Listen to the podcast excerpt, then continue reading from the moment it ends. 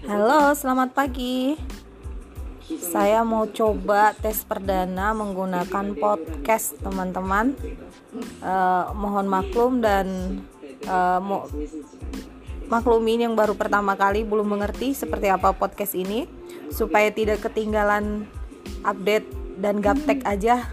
Jadi saya coba dulu bagaimana cara menggunakan podcast ini ya. Salam kenal semuanya.